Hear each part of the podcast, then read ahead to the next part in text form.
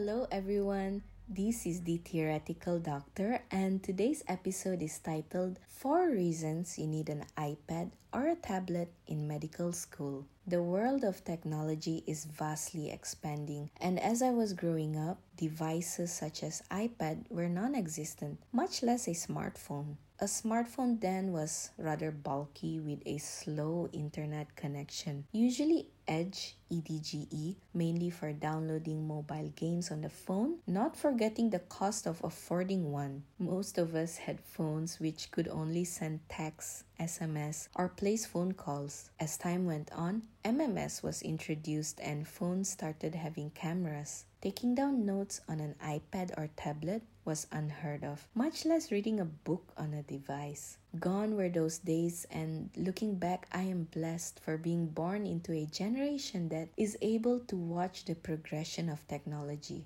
Today, technology is heavily incorporated into every aspect of our life. It is amazing that we have progressed as such. Coming back to the title, on why you need an iPad or tablet in medical school. The first one, you save money on books. Let's be real, textbooks, regardless of which course you're in, is expensive and we need lots of it for reference, and if you are a medical student, you understand the various types of textbook we would run through just to read up on a topic. A trip to the library to borrow or read up on certain books is good and cost-effective, but it is time-consuming and the library does have its own set of opening hours. In addition to that, carrying around multiple books is just painstaking when you only need reference to a certain topic. Plus, during certain free periods in between classes, you could easily pull out your device and have a quick read. Having the Apple Pencil or any form of smartphone-friendly pencil is definitely a plus point if you're a person who loves to write instead of type,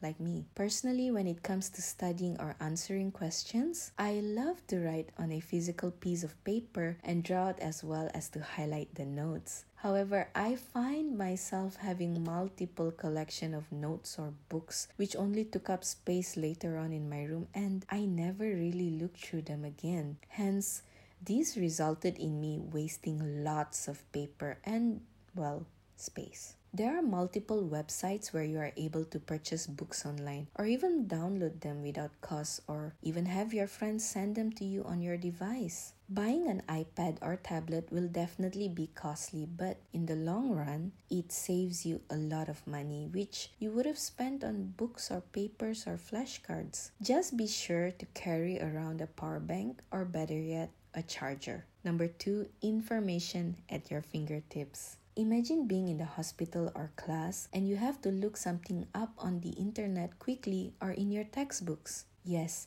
you could easily pull out your phone and do a quick Google search, but how would that look? You are without a doubt looking information, but to the other person, it is as if you have decided to start playing your phone and reply messages. No, vanity or the way you present yourself is not the reason why you should invest in a tablet or in an iPad. But having to just type a word in your library of online books and you are able to access it immediately makes your life way easier than if you were to pull out multiple textbooks and scan through the index just to search for the page again and flip through the books. Number three, online notes. I still do write some of the notes on a piece of paper and fold them and carry them around in my pocket, but only some, not all. Gone were the days where I used to draw mind maps on a sheet of paper and compile them into a file or even print out every lectures and arranging it on my bookshelf. Till, well, I ran out of files,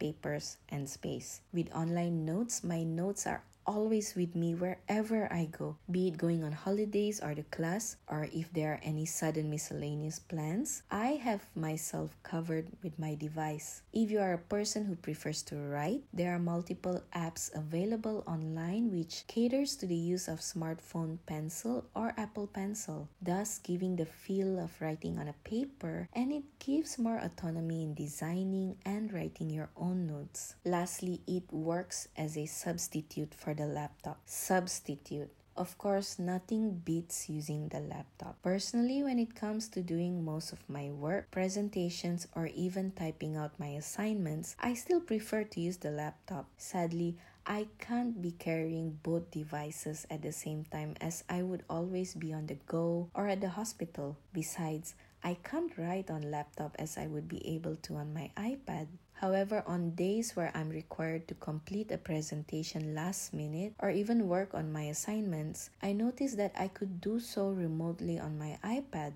I would not work as quickly as I usually do on my laptop as I'm more comfortable using it, but it still functions well nonetheless. In addition to that, there are multiple keyboards and mouse available online with various designs at a reasonable price which are suitable for an iPad or tablet, thus giving it a laptop feel. These are four reasons why you should consider investing on an iPad or tablet. And if you're unsure between an iPad or a tablet or a laptop, my advice would be to invest in an iPad or a tablet first. Both devices are almost the same price, but you would be able to do more on an iPad or a tablet as a medical student. Thank you for listening, and I hope you've enjoyed this episode. I would appreciate it if you could follow my podcast and leave a rating or a review, as well as my YouTube channel, The Theoretical Doctor. Do stay tuned for the following episodes, which will be posted every Tuesdays and Fridays. Till then, take care, and I hope you have a blessed day.